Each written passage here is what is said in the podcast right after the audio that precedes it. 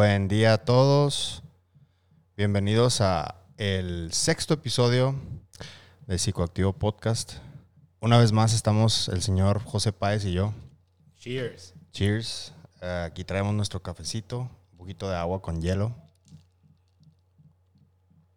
Ah, el tema de hoy, pues es un tema bastante cercano a mi conciencia y algunos podrían decir que a mi corazón. Porque hoy vamos a hablar de una experiencia que tuve a lo largo de una década entera, que para la mayoría de la gente y amigos sensatos, como el buen Paez aquí, dirían que pues fue una década de demasiado abuso en la, en la cual me puse en riesgo tanto mi integridad mental como física y no estoy en desacuerdo para nada. El día de hoy vamos a hablar de una sustancia en específico. Uh, va a haber shows en los que vamos a hablar de sustancias en específico. Trataremos de invitar a gente que sepa el tema. Eh, en algunos casos probablemente invitemos a expertos certificados. Yo no estoy certificado para nada en esto pero sí considero que estudié bastante sobre el tema, tanto bibliográficamente como empíricamente. Empíricamente, pues sobre todo fue el pedo. ¿no? Sí. Eh, vamos a hablar del LSD el día de hoy. El LSD. Sí. Eh, un poquito de historia antes de hacerte una pregunta bastante clara y, concisa. Eh, en 1943, el científico Albert Hoffman estaba en los, los laboratorios Sandoz en Suiza estaba intentando hacer una droga o una medicina para tratar la depresión. Él estaba experimentando con unas semillas que se llaman ergot para intentar sacar algo efectivo. Y dentro de un balde grande ya tenía la sustancia con la que había llegado por accidente. Él creía que era desecho. Y por accidente tocó la sustancia con una de sus manos sin saber nada, sin imaginarse lo que estaba a punto de pasar. Eh, Hoffman salió del laboratorio, tomó su bicicleta y se fue a su casa en bicicleta. Y mientras estaba en, el camino a su casa, le empezó a pegar. Eh, este será recordado por el resto de la historia de la humanidad como el primer viaje de LSD eh, de la historia. Hay muchas otras sustancias dentro de la naturaleza que te causan eh, sentimientos y sensaciones similares a las que te causa el LSD. Pero el LSD sí tiene sus características muy específicas. Digo que hay muchas, para mí son primas, se podría decir, de esta otra sustancia, la psilocibina siendo una de ellas, el peyote o la mescalina siendo otra, y ya unas más fuertes como la ayahuasca o el DMT que te causan eh, sensaciones mucho más potentes. Pero todas son en general parecidas. Todas te causan euforia, todas te causan introspección, todas te causan... Eh, te pones como a filosofar, se podría decir. En todas, dependiendo de la cantidad que, te, que consumas, te causa efectos visuales, unos más fuertes que otros. Pero el LSD tiene una característica muy específica de ponerte a pensar demasiado, así lo digo yo. Em, antes de continuar, eh, quería hacer una, típico disclaimer. Dentro de este programa de psicoactivo vamos a hablar muchas veces de la, del consumo de sustancias, a veces de prevención, hay gente que no va a prevenir, hay gente que va a presumir, a idolatrar, pero tomando en cuenta que yo, desde mi experiencia, ya voy siete años que dejé todo ese mundo atrás. Tú desde tu experiencia nunca has consumido ninguna sustancia y otros invitados o gente que es parte del equipo, como por ejemplo Juan Carlos o Mahler, que después va a ser invitado también, que en algún momento probablemente todavía experimentan un poquito con eso. Eh, aquí no estamos para juzgar a nadie y pues estamos para aprender uno del otro, sobre todo. Eh, ok, ahí está el disclaimer. Ahora, ¿tú qué, qué tienes como en qué concepto tienes el LSD para empezar? El LSD. No sé por qué, güey, pero es una de mis drogas favoritas, güey. Y no lo has probado. Y no lo he probado, güey, pero... en- en- Probablemente nunca lo Y hagas. probablemente nunca me mete una chingada pero es una de mis drogas favoritas. ¿Por Sin- qué? sin- ¿Por qué? Eh, mi favorita sigue siendo el DMT, güey. Ok. Por el historias. Ok. Y, ok. y- y después la- el, el- el ¿Qué es lo, qué es lo que más te llamó del, chingo, del, del LSD? Que, bueno, para O sea, términos coloquiales le dicen ácido, frito, eh, ajo, aceite, todo eso. Eh, ¿qué- dime. Pero empezando por las teorías conspiranoicas, güey, a las cuales somos ávidos nosotros, güey. Sí. Eh, una vez estaba leyendo, no nomás una fuente en varias, güey, como el, el- cuando diseñan el LSD, güey. Y después descubren lo que puedes hacer con él. Creo que la, la idea del gobierno estadounidense fue diseñar una droga parecida para control mental, güey, bla, bla, bla, ¿no? Sí. Entonces pensaron en el LSD. Y después creo que la droga, en- porque fue, fue cercano a Vietnam cuando empezaron a descubrir esa droga, estudiada por todos los científicos que se podían dedicar en materia de neurociencias, güey. Todos estaban investigando LSD, güey, encontraron cosas maravillosas. Y después estos, estos güeyes gubernamentales queriéndolo usar para control mental y demás, según la conspiración, claro. Y después creo que ya no tanto conspiración, ya más un hecho real, güey. Todo Vietnam, todo el ejército estuvo dotado de LSD bastante. Y fue uno de los datos primeros que me, por, por los cuales me gusta mucho el LSD, güey. Es como, empezaron a darles mucho LSD al ejército para cuestiones antidepresivas quizá, o más, quisieran mejor su jale, güey, de matar vietnamitas, ¿no? Lo que sea. Pero el pedo fue que la cantidad de desertores aumentó un chingo, güey.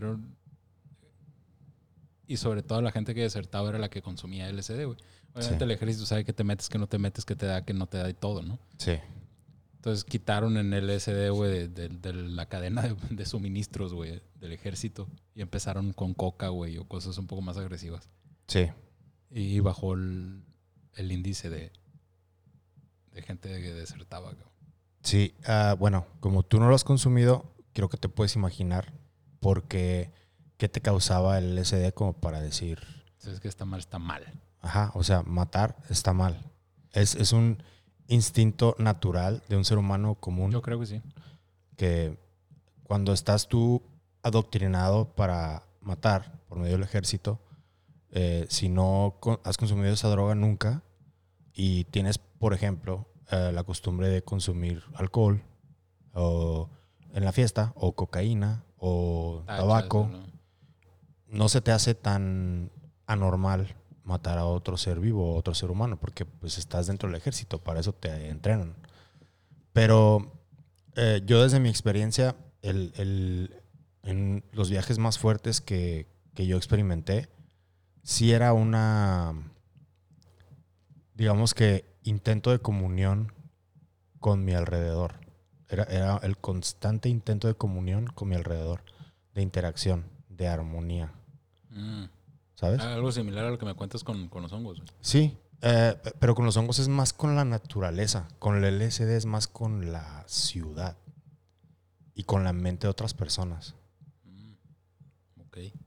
Simón. Es- esa es la diferencia para mí entre una y otra. De esos Ah, dos Hace sentido porque el LSD viene de un laboratorio y los hongos de la, de Sí. la naturaleza. ¿no? Y sí está, está chistoso porque yo en... Pues sí, obviamente lo, lo consumí de una manera lúdica durante un chingo de años. Y para mí, yo prefería mil veces cuando estaba en algún lugar don- donde había mucha gente, en una fiesta o algo así. Si íbamos a bailar, si íbamos a cotorrear entre la gente, prefería consumir una, una cantidad controlada de LSD a una cantidad controlada de hongos. Porque los hongos realmente sí te sacan. eh, y si estás en un lugar como muy industrial, Ya, los es- hongos son para el está- bosque, güey. Está muy, está y- muy cabrón. Y no, y, y te digo algo, hay gente que le gustan los hongos y están acostumbrados a consumirlos en la ciudad. Pero eh, yo insisto, que los que no han consumido champis en, en el bosque se están perdiendo de la esencia del hongo realmente. Porque pues viene de la naturaleza. O sea, digo que si nos ponemos técnicos, pues la semilla del centeno también viene de la naturaleza, pero ahí ya le mete, Albert Hoffman ya le metió más químicos diferentes que, De hecho, me lo sé de memoria, pero no los voy a decir aquí por si, Alguien quiere hacer. por si alguien casa, quiere hacer en su casa o algo así, porque no. Lo pueden encontrar en Google, güey. Puedes Ajá. decirlo. sí. No, no, no. Aparte nos pueden flaguear el video cuando lo suba a YouTube, entonces no, la verdad que no. No lo hagan. ¿Tienes Ponte algún pedo. tiene Pero otra, otra de las cosas por las cuales es mi droga favorita, güey. No hay sobredosis. Mm, eso no es verdad. Eso no es verdad. No. Porque estuve leyendo bastante, güey. No, no- sé por qué llegaron a, a- a mi vida muchos libros de LSD, güey, o historias de LSD. Y sí había leído en bastantes lugares que no hay sobredosis de LSD. Eh, no, es que te tienes, pones muy mal, y, pero no te mueres. tienes no, es que tien- es que bueno, yo me di- me a- aprendí a darme cuenta que cada droga tiene su distinto tipo de sobredosis, ¿sabes? Porque tú estás hablando de nada más una Morirte. sobredosis, ajá, de morirte. Sí. Pero no, o sea, existe sobredosis de, mo- de mota, existe sobredosis de LSD y existe sobredosis de hongos también. La de hongos, eh, tristemente, sí te puedes morir. La del LSD no te mata, pero tu mente se puede morir. Te quedas en coma. Te quedas loco. O te puedes quedar, te puede dar un infarto cerebral. Porque sí, sí, leí tres casos hace tiempo. Una señora se confundió, güey, pensaba que era el gotero de su, de su pasiflora, yo creo, para dormir, no sé qué, güey, le echó un chorrote, güey. Y ya que los contaron, si eran como 50, 100, mil- 100 miligramos, un- una cosa así. Y duró dos días ida, güey, así completamente ida. Sí, te, te entras en un estado catatónico, cabrón. Pero Se recuperó y regresó en su... Sí, sí, es que, o sea, generalmente siempre bajas. Pero también, por ejemplo, para mí una sobredosis es un güey que se puso hasta el huevo de mal y se avienta a un tercer piso y se mata. O sobrevive. O sobrevive, como lo platicamos en el episodio 2. Eh, pero sí, para mí... eh, y bueno, aquí vamos a hablar un poquito de las, los peligros que, que conlleva, ¿no? Porque, como ya lo platicamos en el episodio del Dr. Greenberg, eh, es, esta, este tipo de sustancias, una persona corre más riesgo de tener una, algún tipo de sobredosis eh, o de mm, quedarse arriba, como le dicen por ahí coloquialmente, si tiene historial en su familia de, alguna enfermedad mental. Eh, y el LSD yo creo que es de, de las más peligrosas porque una cantidad súper chiquita, súper pequeña, o sea, aquí se maneja en microgramos. Estoy hablando de centésimas de gramo. Eh, te hace efecto en el cerebro. De que ah, el, el LSD con 50 microgramos, que es súper, así nada. Con eso ya te hace un efecto. Con 15 microgramos te hace un efecto. Si tu, si tu cerebro es muy susceptible. susceptible. Pero una dosis normal que a mí se me hace súper mal, que la tengan categorizada así en el mercado negro, eh, una dosis normal está entre 100 y 150 gramos, microgramos. Y eso es, eso es demasiado. O sea, una dosis normal.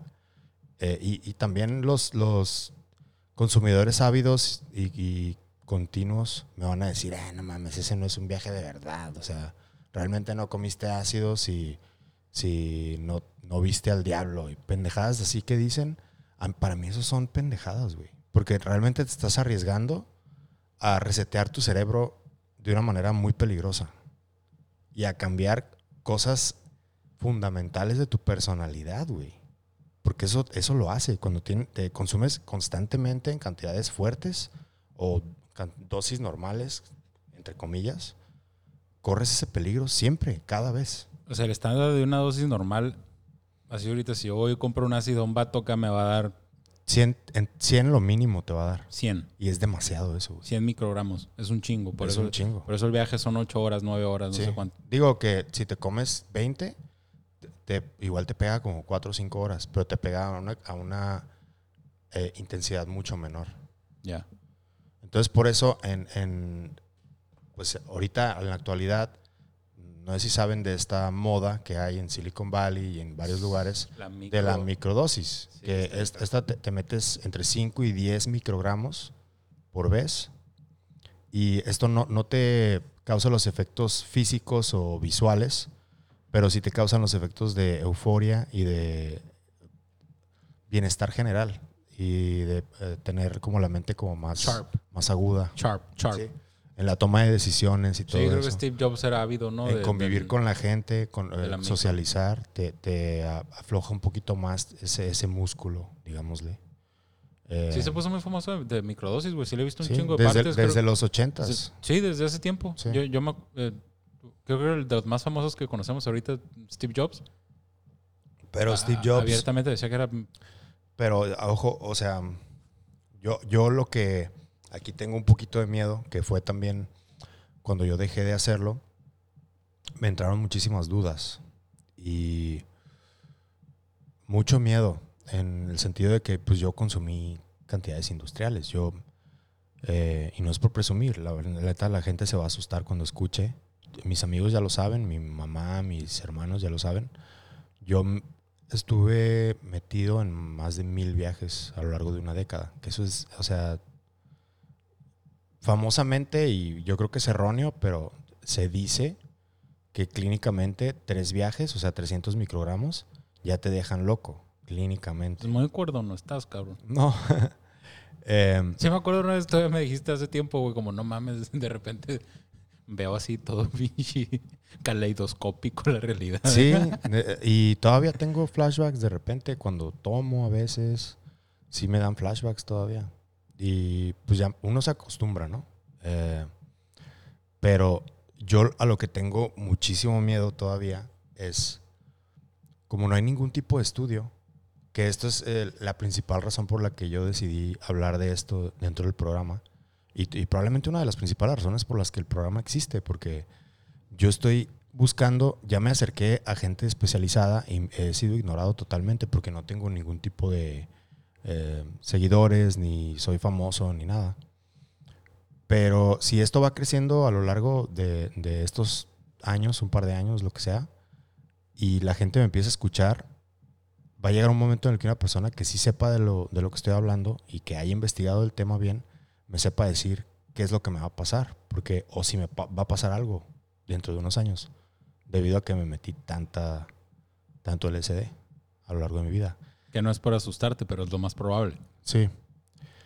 Y yo lo que quiero saber más que nada es qué, qué me puede pasar o qué me va a pasar, ¿sabes? O sea, como, porque la, como la movie de Limitless, porque no se sabe. O sea, sí, ajá. Eh, se- se puede- bueno, yo eso fue una de las cosas que me imaginé, pero también, por ejemplo, tengo miedo que me pueda dar eh, Parkinson's, tengo miedo que me pueda dar eh, esquizofrenia aguda.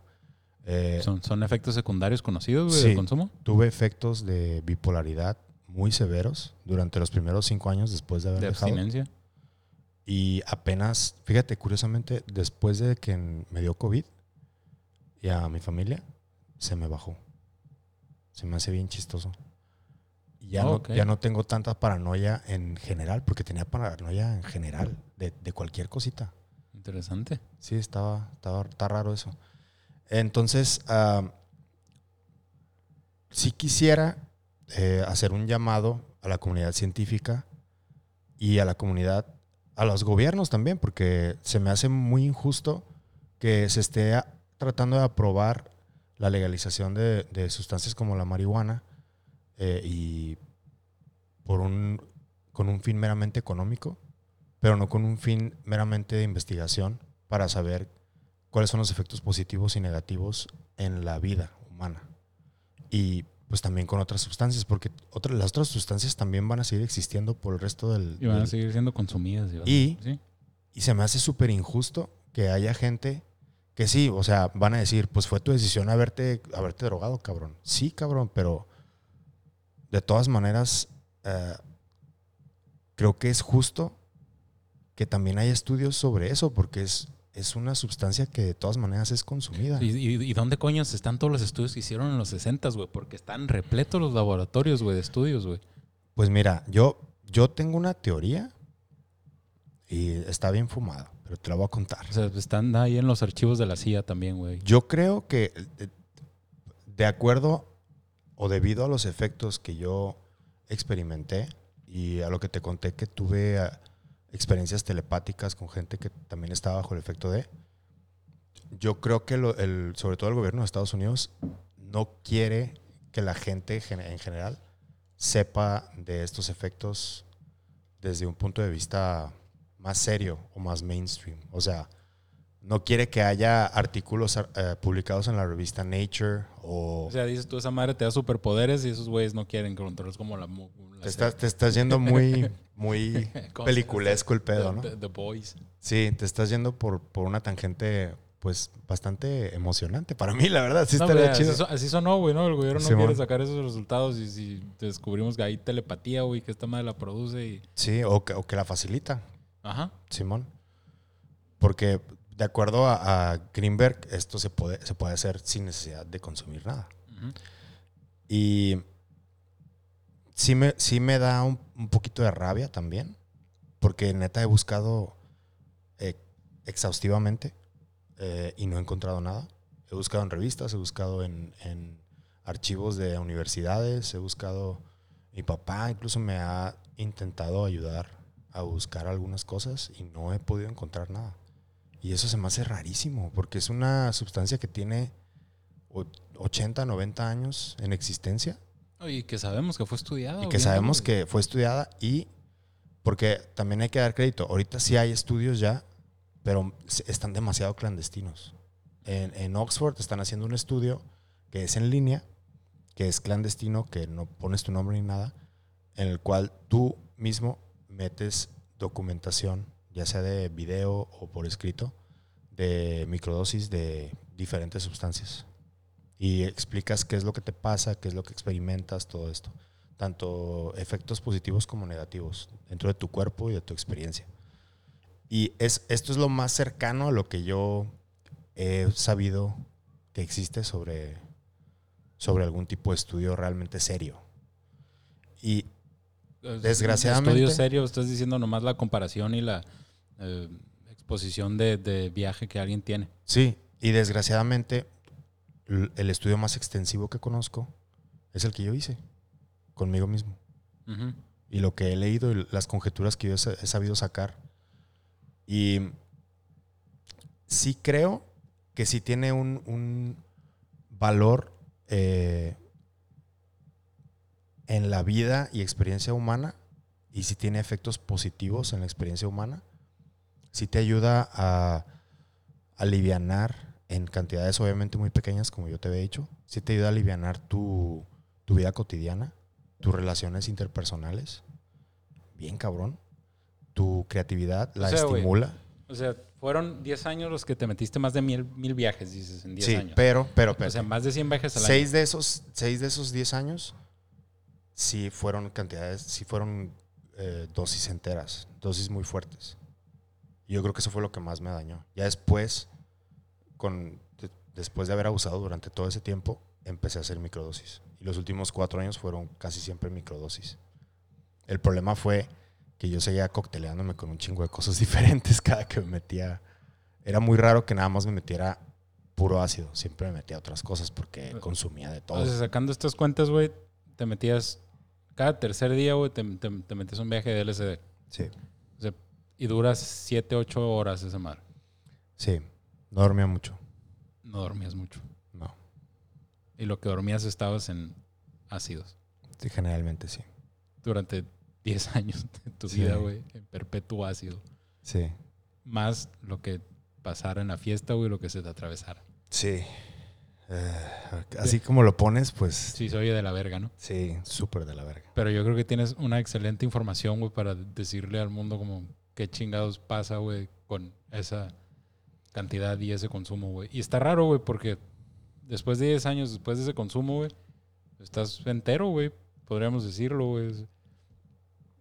Pues sí, tengo, eh, digamos que soy una anomalía porque no creo que a- haya muchos Sí, casos como el mío Sí, no, no mames. y, y que también tuve muchísima suerte porque para empezar tengo una familia que me quiere un chingo, güey, y amigos que me quieren un chingo y que cuando estuve metido en problemas así serios de que mi vida estuvo en peligro, me ayudaron muchísimo y mi madre me salvó la vida. Tuve un problema específico que este va a ser reservado para un- nada más un episodio en el que estuve a punto de morirme. Y si no hubiera estado ahí mi mamá, que es doctora, por cierto, yo creo que no estuviera aquí ahorita. ¿OT o qué? Sí, sí. Y Pues sí, soy, soy un caso de uno en un millón, yo creo, de que no, no sé si a los 40, 50 años vaya a empezar a tener yo efectos. Yo Sí, supongo es- que para, sí. Para, para allá iba, güey. O sea, hasta ahorita todo bien, ¿no? Pero no sabemos si, si después, a largo tiempo, unas décadas más, eh, empieza un, un detrimento, güey, en conexiones neuronales más grave o... Pues mira, yo, yo quiero aprovechar ahorita que todavía estoy semi-entero para contar lo que alcance a contar durante estos años. Y ya después, pues que, se, que pase lo que tenga que pasar. Eh, obviamente, todos los días eh, deseo que no me pase realmente nada muy serio. Pero pues la verdad es que no sabemos qué es lo que va a pasar. Te vas a hacer cristiano, ¿verdad, güey? No seas pendejo. no. Sí, creo que para allá va, güey. No, no. No, No, no, de hecho lo más cercano que estoy a algo similar es que me voy a casar. Cosa que antes no pensaba hacerlo para nada. No pensaba en tener una familia ni nada. Pero yo creo que, bueno, no sé, yo, yo tengo un concepto de espiritualidad muy específico en el cual pienso que una persona que ah, probablemente tenga cierta claridad dentro de eso, eh, tiene como que varios niveles de su vida como balanceados y uno de ellos es la familia. Y creo que una persona que ya se siente lista para eso ya tiene cierto balance, en, por lo menos en ese aspecto. Y eso, es, eso es parte de una espiritualidad sana para mí. Ese es lo- como el concepto que yo tengo. Yo no, no creo en Dios, no creo en, en ningún tipo de religión, pero sí, sí creo en eso, por lo menos, en ese tipo de balance. Está bueno. Sí. Está, está interesante, güey. Y eso, eh, pues por ese lado, igual, igual si termine salvándome de que no me pase nada, quién sabe. Es a lo que le estoy tirando, porque no creo en ninguna religión, ni voy, ni pienso creer en ninguna religión. Pero si tienes culo, güey. Sí, Si te da miedo. eso, yo creo que nunca lo voy a dejar de tener, güey. Porque sí, o sea, es que O sea, tú, tú sabes que tiene que haber una consecuencia, güey, a todo eso, güey. sí fue mucho A, tiempo, a esos güey. 10 años, güey. Alguna consecuencia a haber. ¿Y sabes qué es lo, lo chistoso, güey? Eh, hay dos casos, güey. Dos casos que conozco, que pues, son los únicos que llegué a conocer.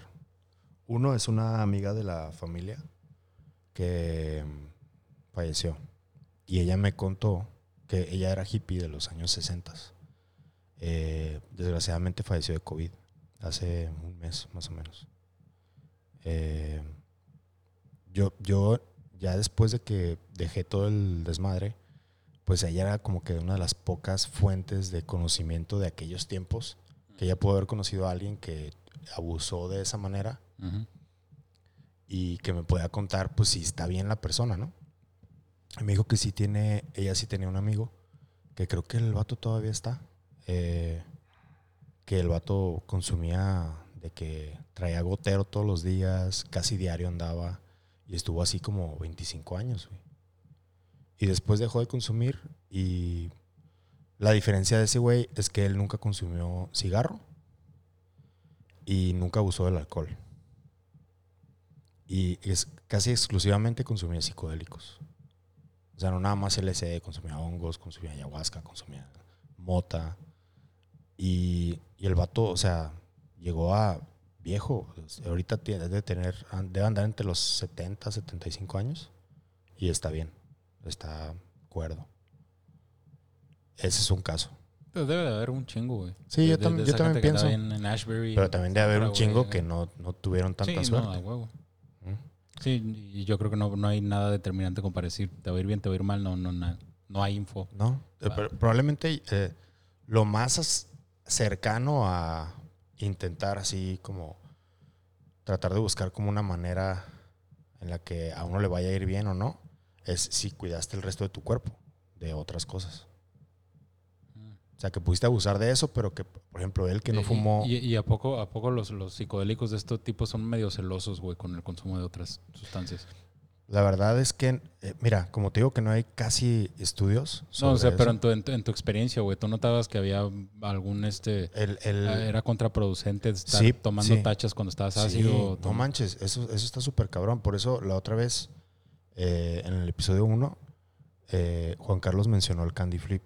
Ajá. Porque el ácido, cuando estás bajo el efecto de y le combinas otra cosa, te lleva a otro tipo de viaje totalmente diferente. Ok, ok.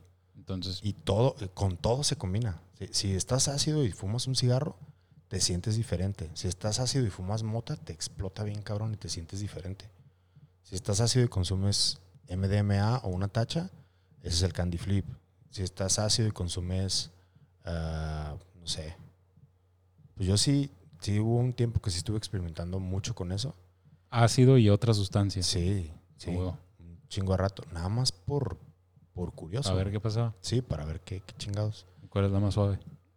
La más, ¿Cuál es, el, cuál es el combo? la chido? más divertida para mí, yo creo que la mota y el ácido. Porque te comías el ácido, te pegaba, pero no te pegaba lo suficientemente bien como para un viaje de ácido divertido. Y fumabas mota y ahí sí, todos los colores explotaban, eh, la risa, la introspección, la filosofía se intensificaba a niveles así súper cabrones. Y también eh, corrías peligro de que te diera un mal viaje si, si fumabas mota y el ácido estaba muy fuerte. Ok, entonces el ácido y la marihuana son mejores amigos. Son muy compatibles, no Se- digamos se, mejores se amigos. complementan. Ajá, porque te puede, te- como te digo, te puede dar un mal viaje también y eso no está nada padre, güey. ¿Y con cuál de plano no lo vuelves a hacer ni lo vuelves a hacer? Um, no, pues no lo voy a volver a hacer. No, no, no sé, pero, Pero-. El que no me gustó para nada fue, yo creo que el alcohol con el ácido. Demasiado alcohol con demasiado ácido. Porque si ubicas cuando, cuando te pones pedo y dicen que te pones mala copa, cuando, cuando tomas demasiado alcohol y andas ácido, eso se intensifica bien cabrón, aunque tú no seas mala copa. Entonces te empiezan a llegar a como oleadas de pensamientos negativos Ok. muy cabronas y muy, muy, incluso hasta nihilistas hasta cierto punto, pero Es- es- su- su- sabemos que el, el- el alcohol es meramente un desinhibidor, güey, de las conductas personales e intrapersonales, güey.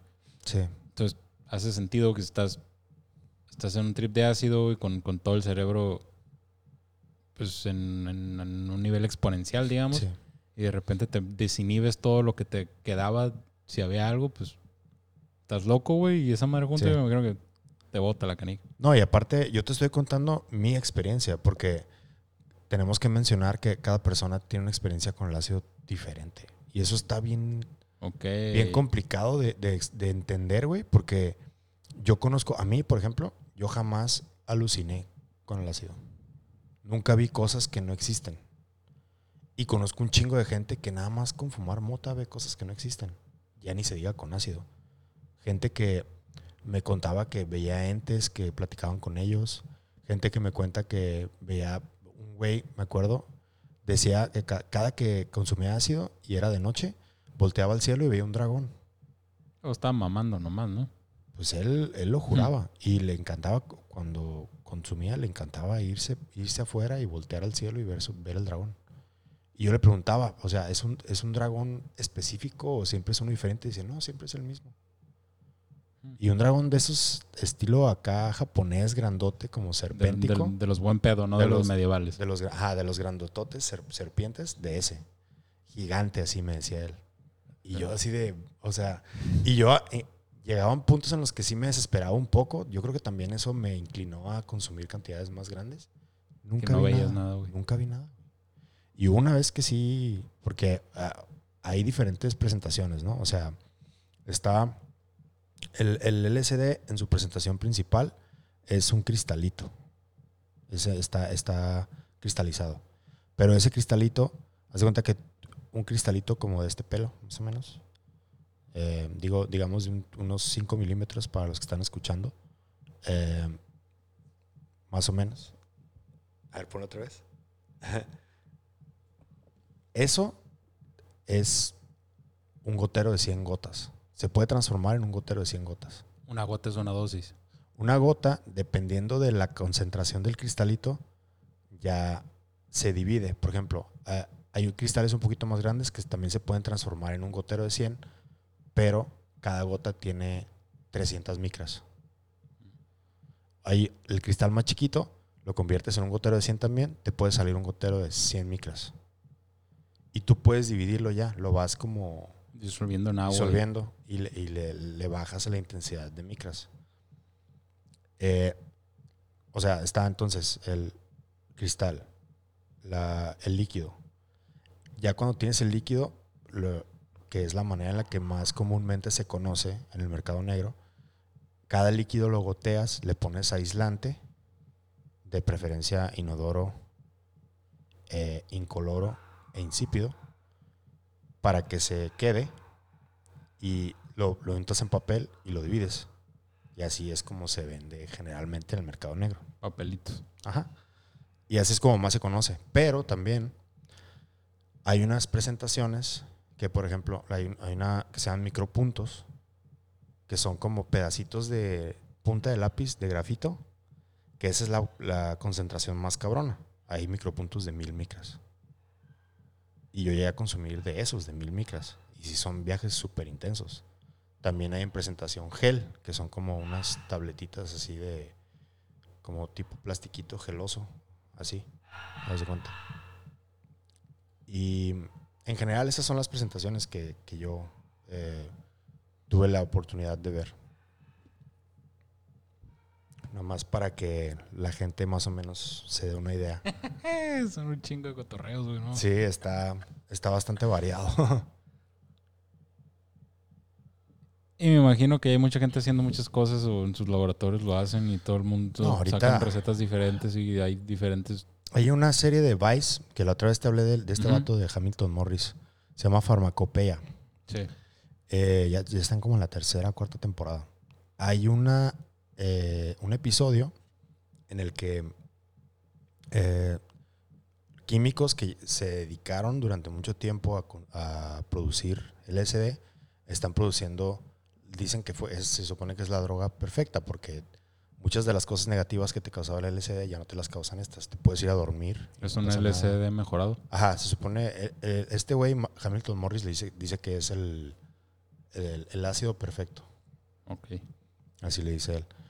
Y pues sí, o sea, ya los químicos, pues realmente, si te pones a pensar, son alquimistas, son, pueden crear cosas que pues, y combinar, que pues está cabrón, o sea, desde Yes. con sustancias hasta explosivos, de todo.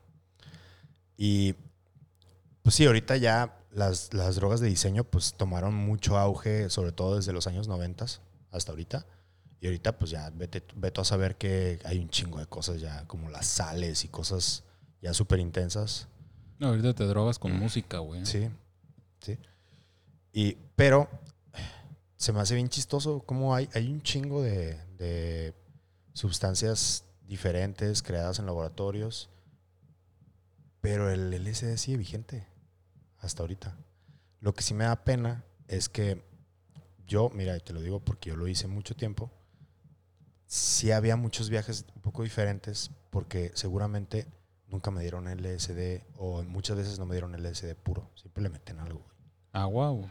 No, o incluso otras cosas, PSP o, o sea, cosas ya, veto a saber qué chingados le meten para igual hasta hacerlos más potentes y poderlos vender más caros, cosa que se hace muchísimo dentro del narco mayoreo en general. Se- es bien sabido, en, una- en cualquier película de y- narcos y, esto se, se hace, ¿no? Y, y en este caso, tu consumo de LSD, güey, y sabiendo que todos tus compas o toda la gente que estaba cercana alrededor tuyo consumían LSD, güey, ¿hubo, hubo fatalidades, güey? ¿O hubo Solamente, solamente ese caso que te dije del vato que se aventó del tercer piso de mi casa, es el único caso que Pero- le sucedió algo así. Pero todos están normales y llevan una vida normal ahorita y siguen consumiendo y yo Sí. Eh, hay unos que- hay, hay gente que todavía sigue consumiendo, pero es que como nadie consumió al grado que yo lo hice, están bien. O sea, no. Están chidos. No. Sí, no, no pasa nada. Por ejemplo, drogas como la heroína, güey, que definitivamente la gente que conocí que se picaba con heroína, la neta no. No están bien, güey. Sí, eh, tengo, tengo, fíjate, dentro de mi círculo social, sobre todo en Guadalajara, que es donde más fiesta tiré, no tengo casi amigos que se metieron heroína. Pero sí tengo un par que sí se llegaron a inyectar, que no son de, de mi círculo, círculo más cercano, pero como yo me, me llevaba mucho en la, escena, en la escena de música electrónica, sí a conocer uno que otro DJ y BJ también, que sí, sí se llegaron a inyectar. Y curiosamente ahorita no es tan mal, Mm. pero sí, platicando con ellos, yo por curiosidad de saber que, que- por qué se inyectaron heroína, sí me di cuenta que hay una adicción ya como que nunca se les va a ir, ¿sabes? Porque hablan, hablan del viaje como si fuera lo máximo en este mundo, así cabrón, sin tomar en cuenta todas las repercusiones so- sociales que ha tenido esa droga en, en la humanidad. O sea, yo sabiendo que la heroína destruye literalmente familias, destruye vidas, les preguntaba y era como que no, es lo más cabrón, así, o sea. Y ahí te das cuenta, pues, la, el- la magnitud de adicción que tiene. Sí, el, el LSD no produce eso, güey. No, no produce una necesidad tan alta de consumo. No es como... No, y, y fíjate, eh, también, pues es una paradoja mía, ¿no? Porque sí, no, no me produjo ese tipo de adicción física, sin embargo consumí como si fuera heroína esa madre, ¿sabes? Y si llegó un punto en el que yo, yo desarrollé una adicción psicológica extrema, al grado de que no sentía que podía estar sin consumir más de una semana. Entonces, eh, aquí la moraleja, yo creo, de la historia, es que a pesar de que eh, consumas alguna sustancia que la gente diga o los médicos digan, esto no te causa adicción física, si le agarras suficiente gusto, Sí, es, es- te puede llevar a la verga. sí, Así de fácil. sí. Con todo. Sí. El alcohol o el café o el tabaco. güey. El amor también. Sí, de amor se muere uno. De demasiado coger también se puede morir uno. Sí, no, todos los excesos, güey. Ninguna sustancia es inocua en este pinche mundo, güey. Hasta por tomar mucho té macha, güey, te mueres a la verga. Sí. O sea, pero no alucinas con el té, ¿no? No, no. No, y, y, me gusta mucho el, el, el LSD, güey, por, por los efectos, güey. Los efectos se me han hecho muy interesantes, como cuestiones telepáticas, güey, sinestesia. Todas esas cosas que se investigaron, güey, y, y, pues no en el 100, pero sí en un porcentaje muy alto de las personas, todas presentaban los mismos efectos, por no decir síntomas. Telepatía, Ahora, sinestesia, güey. O sea, la, la- la gente miraba ahí eh, sabores o sí. sentía colores, güey. Sí, eso, eso está muy interesante, sobre todo yo que lo experimenté en el ámbito de los raves y la música electrónica. Me encantaba ir bajo el efecto del ácido cuando tocaba a alguien que me gustaba mucho porque sí era una experiencia muy eh, inmersiva. Ya. Estaba, estaba chido. Aparte de que te la pasabas bailando todo el rato, sí era. Sí sentías una conexión muy cabrona. Y entre más eh, bien ejecutada estaba la música, más bien te lo pasabas. Más disfrutabas de todo el, todo el viaje, toda la experiencia. Y- O, o- o sea, sería un estímulo externo, güey. Si hay un estímulo externo Sí, sí, sí. adecuado, güey, para tu... Sí. Y ajá, no nada más es la música, también eh, puede ser, por ejemplo, eh, compañía con la que una estés, ¿no? película, una buena plática. Uf, es, es una buena plática, yo creo que es de lo, de lo que más disfruté bajo este estado. Porque si, si te pones a, a hablar de cosas muy, ah,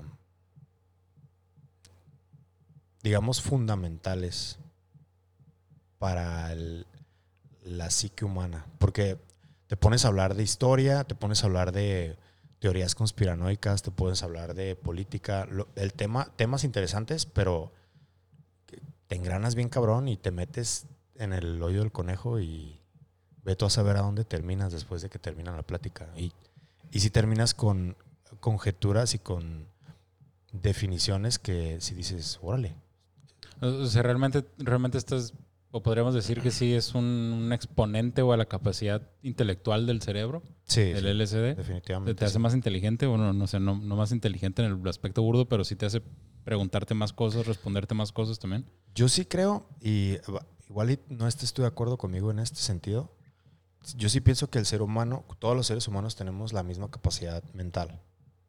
No todos la aprovechamos ah, al máximo. Nadie la aprovecha al máximo, pero no todos la aprovechamos igual. Eh, sí creo que esto te ayuda a explorar partes del cerebro que no, no exploras normalmente. Y por eso tienes ese acceso a, a ideas que cuando estás sobrio, neta, no, ni de pedo se te ocurren. O sea, pero no creo que te haga más inteligente. Yo creo que ya lo tienes todo aquí. Yo sí, sí soy de los que piensa eso.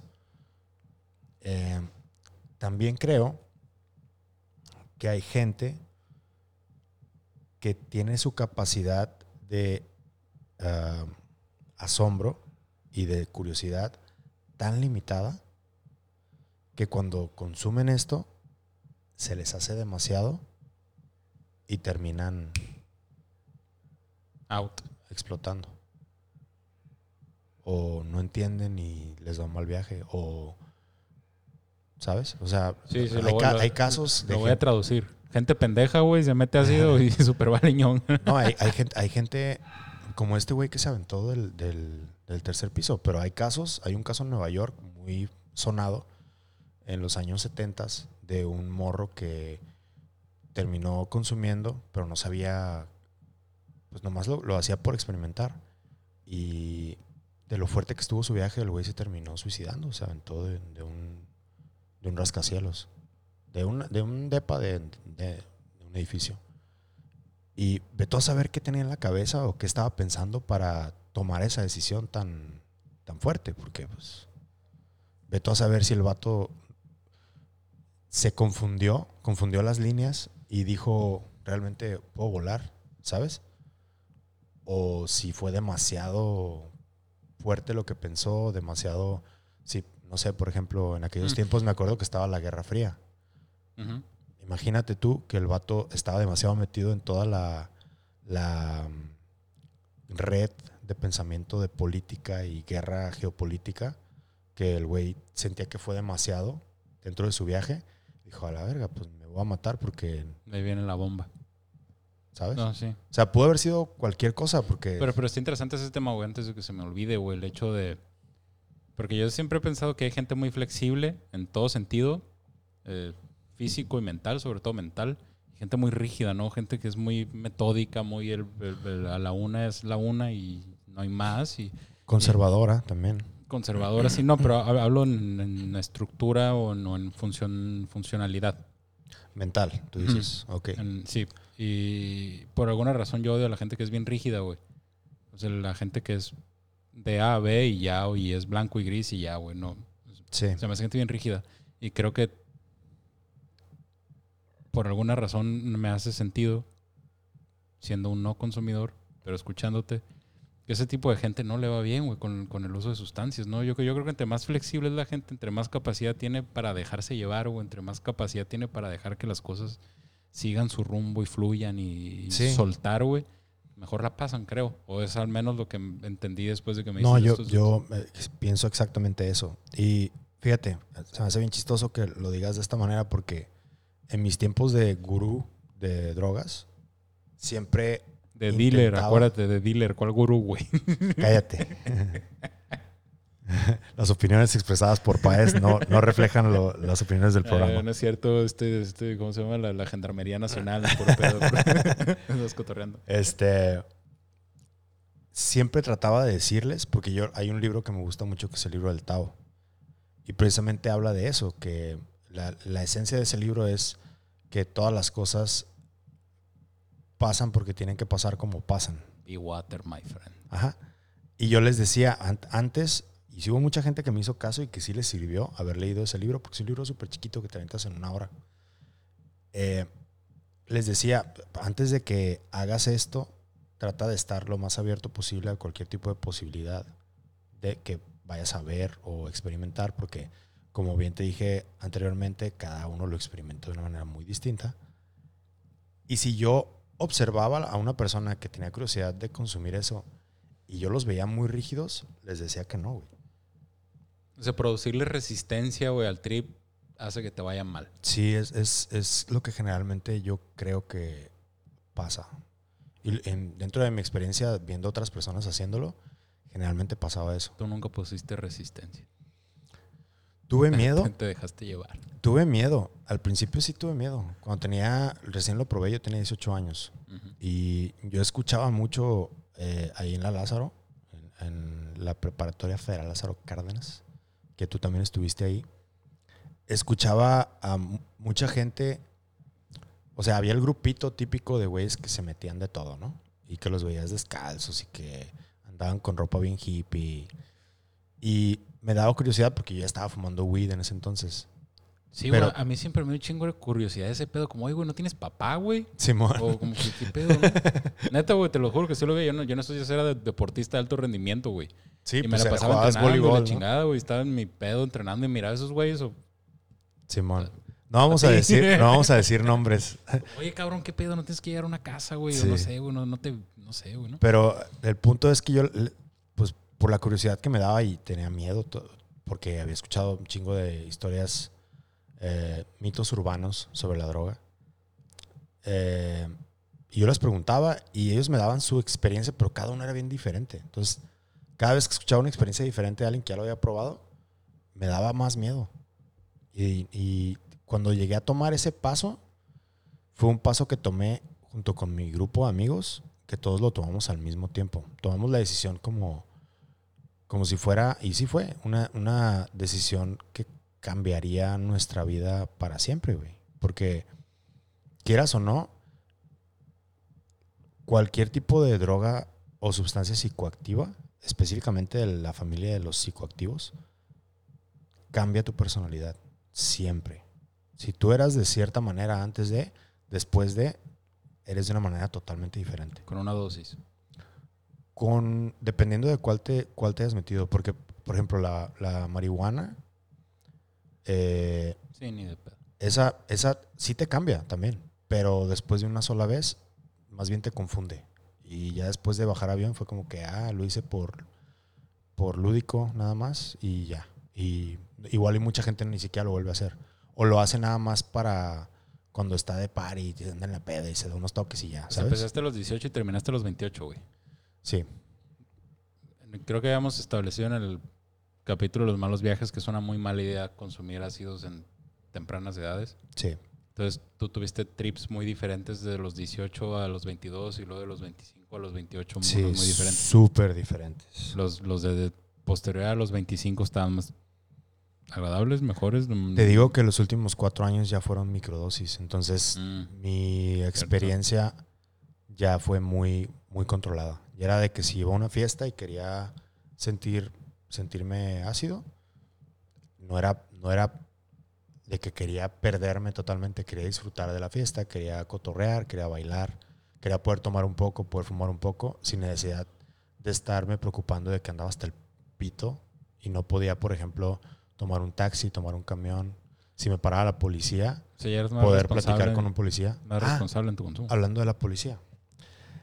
Esto es algo que lo, lo hicimos na- ya nada más por mero experimento.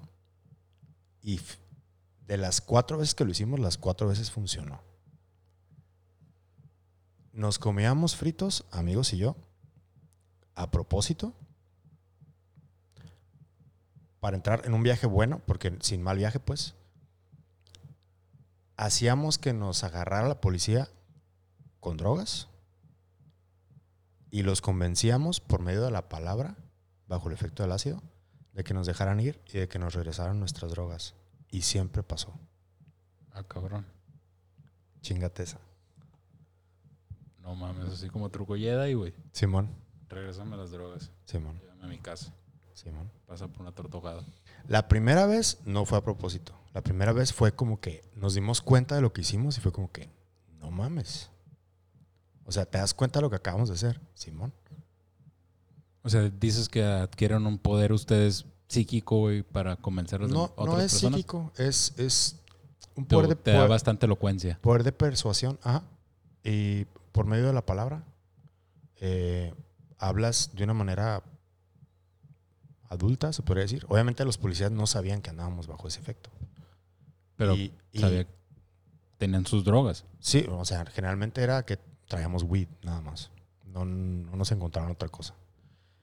Eh, obviamente me paró la policía muchas más veces y tuve que darles mordida, pero no iba yo con esa intención como las otras veces, que sí iba. Y pasaba eso. Y por una vez, la, tercera vez, sí, el policía sí era así de que se, se le sentía que nos quería chingar. Y, y, le hablamos, nunca fuimos groseros ni nada, pero sí levantamos un poco la voz y le explicábamos, o sea, de que es nada más mota, y sabes, o sea, no te puedo ahorita obviamente decir los detalles de la, porque ya pasó hace muchos años, o sea, pero terminaban dejándonos ir. Y ese güey terminó dejándonos ir como a regañadientes, como si fuéramos nosotros la autoridad y emputado nos dejó ir y nos regresó, nos regresó la mota. Órale. Eso, suena, eso hace más creíble, güey, que, que el, todo Silicon Valley está en un perpetuo estado y consumo, güey, de LSD, güey, micro. Sí, y se, se, me hacía bien chistoso porque, o sea, obviamente no lo, no lo quise hacer un chingo de veces porque... Pero lo hiciste cuatro veces y las cuatro veces pasó. Sí, llegó un punto en el que ya la cuarta vez fue como que, ok, es, si esto lo, lo hago más seguido, eh, esa, esa, esa vez de que el, el, policía que terminó como regañado, sí sentimos como que lo hicimos sentir menos desde un punto de vista mental. Y el güey se fue, como, se, se, fue como ofendido. Ya se, se, vio muy superado por unos morrillos. Simón. Y es, esa vez a mí me hizo sentir mal. Sí fue como que no está bien hacer esto. Y la cuarta vez fue porque le queríamos enseñar a un compa lo que, lo que pasaba. Y, y nos tocó un policía alivianado, no estuvo tan grave. Pero sí, la, esa tercera vez sí nos tardamos como dos horas hablando con el, con el policía. Y ustedes bien concentrados, güey. Sí, güey, platicando y los, los, todos así, hablando con él, hablando con él, conversando, conversando, conversando. Hasta que eventualmente fue como que... Está bien, morro, tienes razón. Y no, o sea, no, no nos quitaron dinero ninguna vez. Nos regresaron las drogas y nos dejaron irnos a nuestra casa.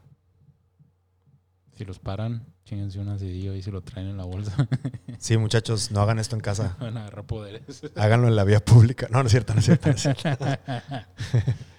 este, bueno, ahora ya. No, o sea, pero está, está, está chingón porque. Fíjate que yo lo veo igual con el pisto, güey. Cuando estás morro, güey, pues sí tomas para atascarte o para estar pedo, para estar pendejo haciendo mamadas y agarrando cura, güey. Pero ya ahorita este edad, güey, la neta, si te tomas un pisto, yo prefiero tomarme un buen whisky, cabrón, un buen roncito. Y sí. Uno y lo disfrutas y lo es y lo saboreas. Sí, sí, sí es. todo, güey, ¿no? Pues es que yo creo que va de la mano, porque el otro día estaba viendo un tweet de un compa que dice como que sí está bien del pito tener, pensar que tienes más de 30 y pensar que sabes qué pedo ya con la vida. Pero quieras o no, o sea, realmente nunca terminas sabiendo qué pedo con la vida. Aunque tengas 30, 40, 60. Ah, y estaría bien culero saber qué pedo con la vida. Pero yo creo que sí adquieres pues esa experiencia, ¿no? Y esa, la edad te, te da experiencia. Entonces, sí hay ciertas cosas que no haces ya con más edad que sí hacías cuando estabas más morro. güey. No, huevo, Sobre todo sí. pendejadas. ¿no? no, definitivamente. no, güey, lo seguimos haciendo, güey, pero ya son otro tipo, güey. Y yo creo que con, con las drogas y co- con el LSD en específico a mí me pasó así. O sea, para nada voy a comparar mi primer gota, que una gota pues es todo un concepto aparte de nada más consumir ácido o un papel. Es como si necesitas estar en un setting muy tranquilo, de preferencia que esté en la playa o porque si es un si es, si es un golpe duro, pues, o sea, si necesitas tener todo muy controlado. Si lo haces nada más así de que estás en un pinche bar y te metes una gota, sí, te da un mal viaje, cincho, güey, seguro. Eh, es muy diferente ese primer viaje de gota que tuve, que me tumbó totalmente, a una gota que me metí cinco o seis años después, que la disfruté de una manera totalmente diferente. Eh, tal vez también pues, el hecho de que no haya sido tanto, me la, me la di a traguitos. Sí es muy diferente. Y, y la edad sí totalmente está ligado a eso. Totalmente. Sea, entonces tendrías que empezar jo- joven para ver las dos. Los dos resultados, güey. Pues mira, si me preguntas a mí, yo le recomendaría que nunca lo hagas. La neta. Porque sí, es como ya habíamos hablado, güey. O sea, realmente es un volado. Y pues yo, yo decidí tomar ese riesgo y no me fue tan mal como le he ido a mucha otra gente. Ajá, eso es, eso es exactamente lo que digo y lo que siempre he pensado al respecto, güey. No quiero ofender a nadie ni. Acuérdate, disclaimer: soy un abogado que vende café para ganarse la vida y no consume drogas. Pero. Digamos que la constante o entre los consumidores de LSD siempre son estas cuestiones espirituales y metahumanas y metafísicas y todas estas conductas, ¿no? Sí. Eh, podríamos hacerlo o, de- o- o verlo como un hecho. De toda la gente que consume psicodélicos siempre está orientada a este tipo de cosas por las visiones o experiencias que tienen durante el trip, ¿no? Sí. Entonces eso nada más me hace, me hace hacerte una pregunta al modo, güey, como tú, tú también estuviste cuando consumías, estuviste en, en esta onda del, de la metafísica y espiritualidades y todo este cotorreo. Yo me fui más por el lado, eh, digámosle, sí de la experiencia humana, pero por el lado antropológico, no tanto por el lado espiritual y metafísico. Porque para mí era, Supongo que esta, esta- esta persona que, que platicabas hace ratito, güey, de que estaban en Woodstock en los 60s y demás, en el ácido, ella sí estaba un poco sí, más- ellos sí, porque era, en aquel tiempo, pues ahorita que terminemos esto, vamos a hablar de los efectos históricos que ha tenido, pero sí, él sí, eh, hablando con mi amiga, que en paz descanse, ella sí me decía que el vato los, lo usaba para entrar, para tener experiencias extrasensoriales y espirituales en grupo.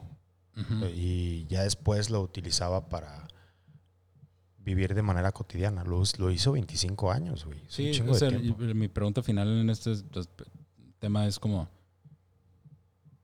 El, el fin, el fin de esto es, es la espiritualidad, güey, dimensiones alternas, eh, um, seres extraordinarios, extraterrestres, o así.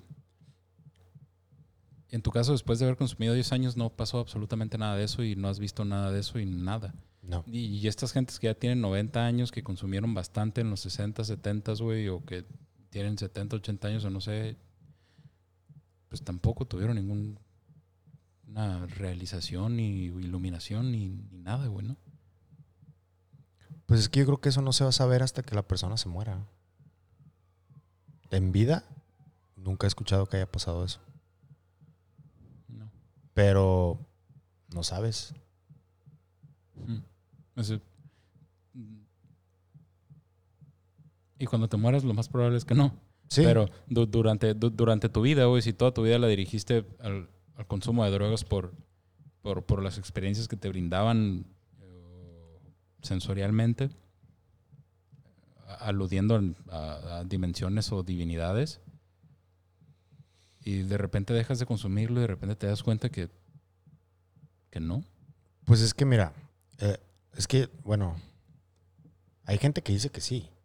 Sí, todo En lo- mi, en mi caso no, ¿sabes? A mí no me pasó. Pero hay gente que dice que sí, que, que sí eh, se metieron ya en el pedo de la meditación más cabrón, dejaron de consumir, siguieron el pedo de la meditación y sí tuvieron, según ellos, experiencias ya extrasensoriales de poderes y todo este pedo más intensas Sí. sin, y sin, y sin, y sin hacerlo. Ajá. Eh, y hay un chingo de casos. Pero, pues es que no, no, o sea, yo, la verdad, yo lo tomé desde un punto de vista antropológico totalmente. Y Un pedo personal, digamos. sí, y, y para explorar, explorar mi mente y mi manera de, de aguantar o de tomar este tipo de sustancia, cómo reaccionaba en mí, digamos. Em, pero ah, sí creo que al final del día y después de, haber pasado por esto, esta, este cambio de personalidad que sufrí casi casi desde el principio que lo empecé a hacer, sí se me quedó. ¿Sabes? Porque si había algunas conductas que no me gustaban de mí y maneras de ser, de pensar, maneras de yo desenvolverme con mi alrededor, con la gente, que cambiaron de una manera positiva después de haber consumido, que hasta ahorita sigo teniéndolas. O sea, no, no volví a ninguno de esos hábitos. Y eso, en ese sentido, pues sí te cambia. Y, y yo honestamente pienso que para bien, la neta. Eh, de, las de las repercusiones positivas que tiene consumir LSD es esencialmente eso. Si, si, como tú dices, está la mente predispuesta a, a que experimentes estos cambios, eh, creo que en general tiene un efecto positivo eh, dentro de eso. Ya, obviamente, hablando de, de, cuestiones químicas y de cuestiones médicas, pues obviamente una persona que abusa como yo, pues sí tiene efectos negativos, como por, por ejemplo en medio de esa esa bipolaridad durante varios años. Y probablemente me, pueda pasar algo después también. Pero en el sentido de la, del comportamiento, eh, por lo menos yo que estaba predispuesto y abierto a cualquier tipo de cambio, tuvo un efecto positivo. que yo creo que esencialmente te, te va a llevar a donde tú quieras ir. Sí, sí. Esencialmente sí. Eso es lo que estoy viendo, porque ah, hay gente que lo consume y, platica con extraterrestres y ve dragones. Hay gente que lo consume y encuentra una paz en sus relaciones sociales y personales. no, hay, ah, no, hay, no hay un resultado constante en el consumo, sino cada quien le da el significado que quiera darle y cada quien lo entiende como quiere entender esa droga, ¿no? Sí, y aparte también, o sea, también ya nos vamos a, por ejemplo, médicamente, ahorita se utiliza en pacientes que están en cáncer terminal y lo utilizan para que el paciente tenga eh, una experiencia de vida o unos últimos días, últimos años eh, más placenteros, digamos. Sí está viendo con, los hongos, güey. Está en terapia de hongo. Con sí. Hay, hay de hongos, hay de LSD y hay de MDMA y de marihuana, de los cuatro. Y los cuatro tienen resultados bastante satisfactorios para los doctores y, también para el paciente. Sí, mera tanatología. Sí, sí, sí. Te, vas a morir, dar droga a los machín. Y, y sí, sí, sí miré, miré unos, unos, unas entrevistas a dos personas con cáncer terminal de meses de vida que les pronosticaron llevaban dos años ya vivo. O sea, no, no que los cure, sino que la paz y la satisfacción que les daba eso los les ha alargado sí, un poco. que, que, o sea, obviamente eventualmente se van a morir, pero todo el viaje... Eh, eso, está, eso era lo más interesante que me pareció de las entrevistas, güey. Las dos personas que miré, las dos decían como, sí, sabemos que nos vamos a morir. Yo tengo cáncer de colon, el otro tenía cáncer de hígado, creo, una cosa así. Y, y nos vamos a morir y lo único que esta terapia ha hecho es que lo hemos aceptado y nos ha enseñado a aceptarlo bien y estar a gusto con eso. Es que, ah, bueno, es que te prepara a perderle el miedo, porque obviamente, o sea, cualquier ser humano, incluso ah, yo estoy seguro de que a ti más de una vez a la semana te pasa de que de repente estás pensando en que tienes treinta y tantos años y que eventualmente vas a tener 70, 75 si tienes suerte. Y pues que de repente te vas a morir y vas a dejar de existir. Y te empiezas a hacer todas estas preguntas de mi conciencia, ¿qué va a pasar con ella? ¿Va a valer madre? ¿Va a dejar de existir? Aunque tú seas ateo y digas, sí, me voy a convertir en polvo y todo eso, pero de todas maneras siempre te queda esa duda de qué va a pasar. Eh, Obviamente hay gente que decide irse por el lado religioso y decir, no, pues que me voy a ir al cielo o me voy al infierno porque le he hecho las cosas mal, sentir culpa, todo eso. Pero todos tenemos la duda siempre. Y yo creo que una parte fundamental de este tipo de sustancias es que te ayuda a perderle el miedo a esa duda que te, te invade por lo menos una vez a la semana, a todos. Y el que al que no le pase eso, la neta, está echando mentiras, porque todos pensamos en eso. Todos le- en- eventualmente, en algún momento de, la, de nuestra existencia, le tenemos miedo a morirnos. Es normal. Y es, eso es, para eso se usa, más que nada. Y, y tiene, tiene efectos muy positivos en ese sentido. Nos vamos a hacer unos, unos sesentones, setentones bien acá. Por eso también la, la- a mucha gente le gusta mucho el DMT, porque se supone que el DMT es como el Una perfecto, molécula de Dios, carnal. el perfecto ejemplo de, de cómo Te vas a morir. aceptar, aceptar es- esa- ese paso que todos vamos a dar. Por eso es mi droga favorita, güey. Yo, yo la verdad nunca la he probado. Eh, una vez, según esto, fumé, pero yo no siento que haya sido eso porque no estuvo fuerte, ni mucho menos. Y sí, o sea, se supone que era, pero yo ne- neta no creo que era. Porque no, no me causó un efecto así muy fuerte. Sentía que estaba marihuano. Me duró bien poquito. Fueron como 10 minutos, algo así. Y no. O sea, Nada. No. En las entrevistas que he visto también, en los estudios, han sido experiencias, lo cuentan como un parteaguas en tu vida, güey. Sí, no, a mí no me. Y yo, yo creo que no era, la neta. Yo creo que nos chamaquearon. Eh. Porque nadie. Fuimos tres los que lo fumamos y nadie sintió así, así de que super. ah, No, aparte es un, es un rollo conseguirlo. Se tiene que ir a buscar los zapitos allá a la sierra y sí. Y fue, fue hace. Fue hace un rato ya. Este. Pero bueno, vamos a hablar también, ya para cerrar. Porque ya se nos fue una hora, 13 minutos. no mames. Sí, bien rápido, ¿no? Eh, de los, los efectos históricos que tuvo el LSD, que eso también creo que es importante mencionarlo. Machín. Eh, tú bien hablaste de la, la guerra de Vietnam, ¿no? Que fue a finales de los años 60.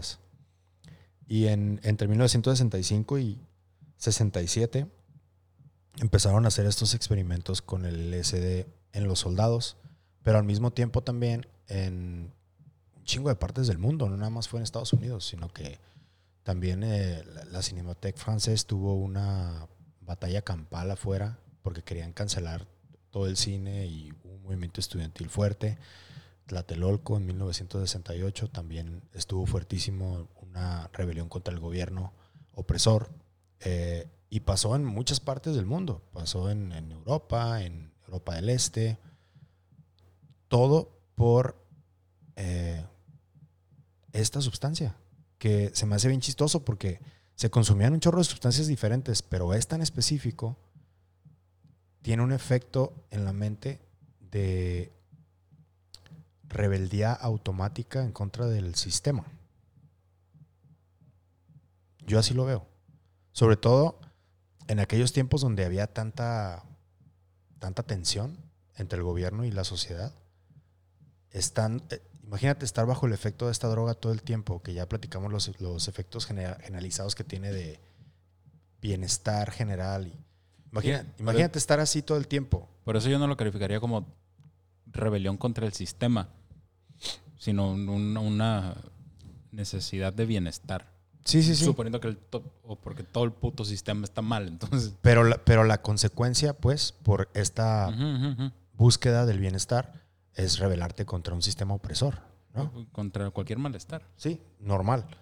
Y en 1967 el gobierno de Estados Unidos fue el que tomó la decisión, debido a todas, toda esta causa, revolución de la conciencia, como le decía eh, esta persona que se llama Timothy Leary, que fue el que estuvo manejando un movimiento eh, sociocultural en, en Estados Unidos, en el que les decía a todos los soldados eh, que se salieran del ejército y que renunciaran a matar gente. Cosa que ahorita, en estos tiempos, eh, suena bastante lógica. O sea, ¿por qué vas a matar a alguien? Ya vivimos en tiempos bastante, eh, entre comillas, en el mundo occidental, pacífico, ¿no?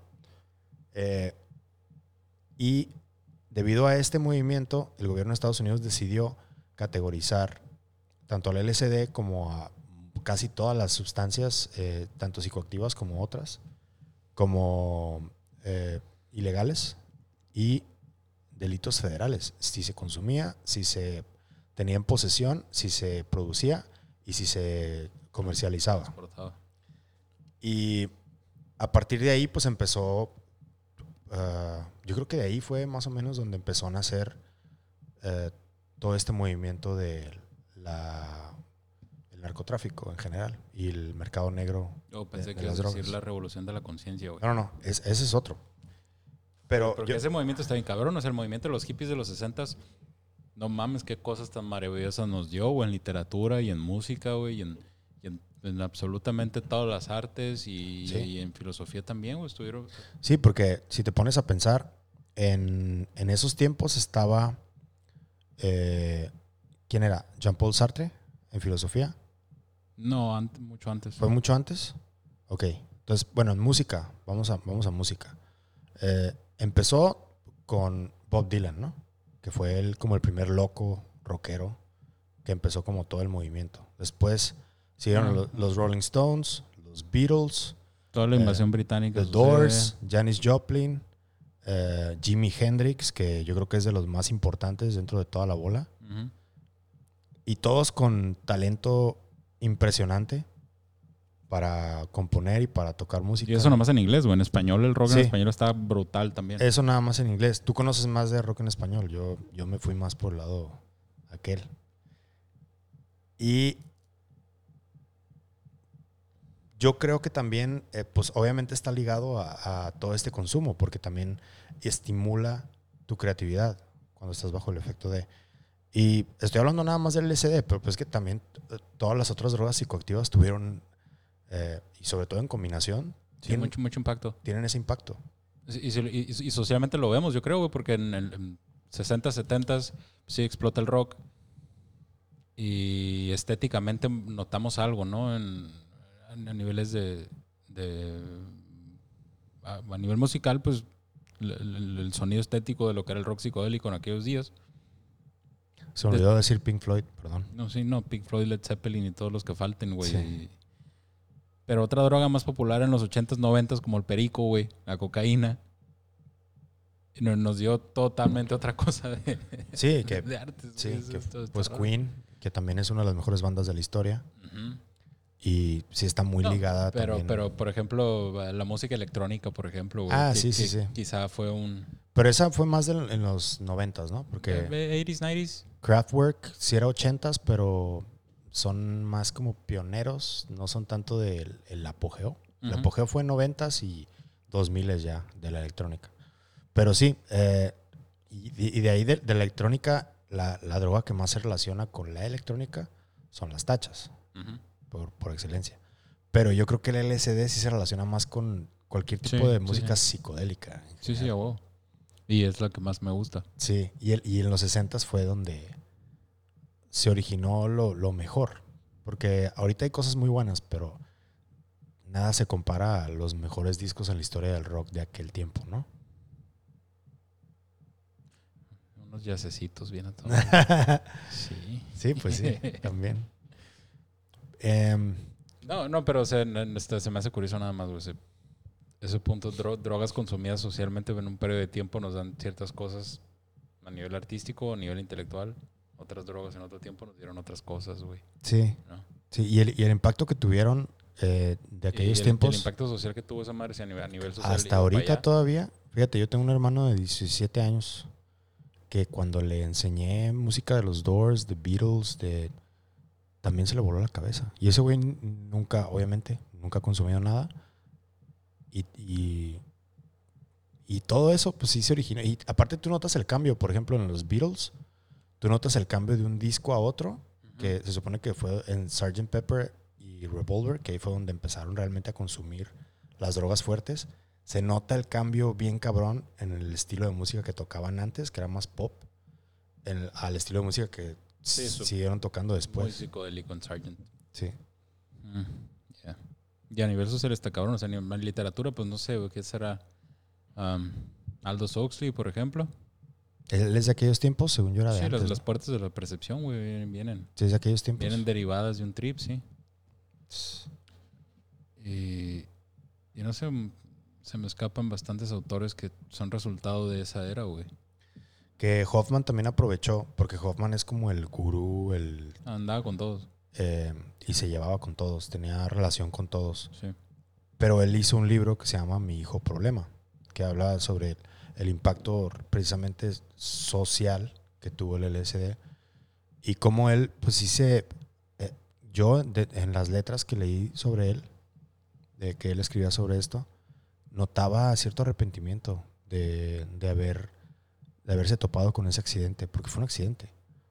Y sí, lo, sí le notaba arrepentimiento y frustración por la manera en la que se recibió a su hijo, que es el LSD, que pues, y muy, muy a, a regañadientes lo aceptó ya después con tiempo que, que pues sí era como su hijo, realmente, porque pues él, él fue el que lo descubrió. O sea, el, el dude nada más quiere ser un antidepresivo, güey. Terminó Sí. haciendo guerras enormes y Sí. dividir socialmente un... Sí. Pero eh, como yo, que siempre he sido de los que ve el vaso medio lleno, para mí, a pesar de que sí entiendo de dónde viene su sentir y su arrepentimiento, yo sí voy a estar, eh, y yo creo que todos los que le entendimos al LSD durante el viaje, sí, sí puede estar agradecido de esa serendipia que se encontró él en 1943. La verdad. Yo también. Digo que tú probablemente nunca lo hagas, pero si alguna vez lo haces, déjame guiarte. No, definitivamente no pensaría en alguien más, güey. que, que estuviera vigilándome o guiándome. o- eso. Sí, eh, y pues bueno, no sé las dudas que lleguen a tener ya cuando subamos esto a YouTube. eh, estaría chido que ya que agarre más tracción este episodio, la gente pues quiera entablar una conversación y un debate en, la sección de comentarios. Porque si es un tema que no- nos podemos quedar aquí todo un día platicando de. Y probablemente lo toquemos en otras ocasiones porque hay otras, otras cosas y otros aspectos del LSD que definitivamente se tienen que tocar con más gente. No, no acabas, güey. Yo creo que no acabamos hablando de LSD, güey, en una No. sesión, güey, de una hora, güey. Pero por lo pronto tocamos el tema más personal que yo quería tocar. Y espero haberte despejado por lo menos algunas dudas. O sea, Eh, salen más porque así es la vida, ¿no? Pero Sí. aún así. totalmente normal. Y pues bueno, les, les pedimos que eh, nos sigan en todas las redes sociales. Estamos en Facebook como Psicoactivo Radio. Estamos en Instagram como Psicoactivo Podcast o Pod. Perdón, en Facebook Psicoactivo Podcast también. En YouTube como Psicoactivo Podcast. Y pues muchas gracias por acompañarnos, querido Paez. A la orden. Eh, sin más por ahora, no, yo creo que nos vamos a ver el próximo domingo, esperemos, si no pasa nada extraño. Eh, muchísimas gracias. ¿De qué vamos a hablar el siguiente, güey? Eh, la idea es invitar a Mahler para que nos platique un poquito de su tienda y de toda esta cultura del autocultivo que está Uf, explotando, Maravilloso. que está explotando en, pues yo creo que todo México ahorita, pero ya tiene rato explotando en otras partes del mundo. Y me interesa mucho saber cómo se originó todo, de dónde empezó todo, por qué tomó él esa decisión. Porque yo tengo muchas dudas de... Yo creía que él se iba a ir totalmente por otro lado dentro de su vida profesional. Y fíjate, con lo que se encontró, que se me hace muy curioso. Entonces, eh, lo más probable es que eh, si nos da el horario y, lo- y los, los tiempos, eh, vamos a tocar ese tema. Y después tenemos a dos invitados. Uno va a ser una artista visual que se llama Sabina Espinosa, Que hace arte erótico y nos va a platicar de toda su experiencia que ha tenido ella, eh, tanto con el arte como con toda la vida psicodélica. Y el otro es una, una artista que se llama Ethics, que, que es también una artista de aquí, que también hace música y también tiene toda una experiencia que contar sobre su uso de sustancias y su, su proceso creativo. Que, pero eso va a ser ya para después. Ahorita lo, lo más próximo va a ser este programa de Mahler y su tienda que se llama Border Grower. Agenda llena entonces para el mes, güey, con invitados Sí. Muy agradable. Ya que ahorita arreglamos un poquito los problemas técnicos que tuvimos, eh, ya me- nos sentimos con más confianza para poder hacer esto. Súper. Al chingazo. Tengo muchas preguntas. Perfecto. Eh, sin más, por el momento, esto fue el sexto episodio de Psicoactivo. Eh, les agradecemos mucho habernos acompañado. Muchas gracias, Paez. A la orden. Aquí estamos. Cuídense mucho, que tengan un excelente fin de semana. ¿eh? El Juanito in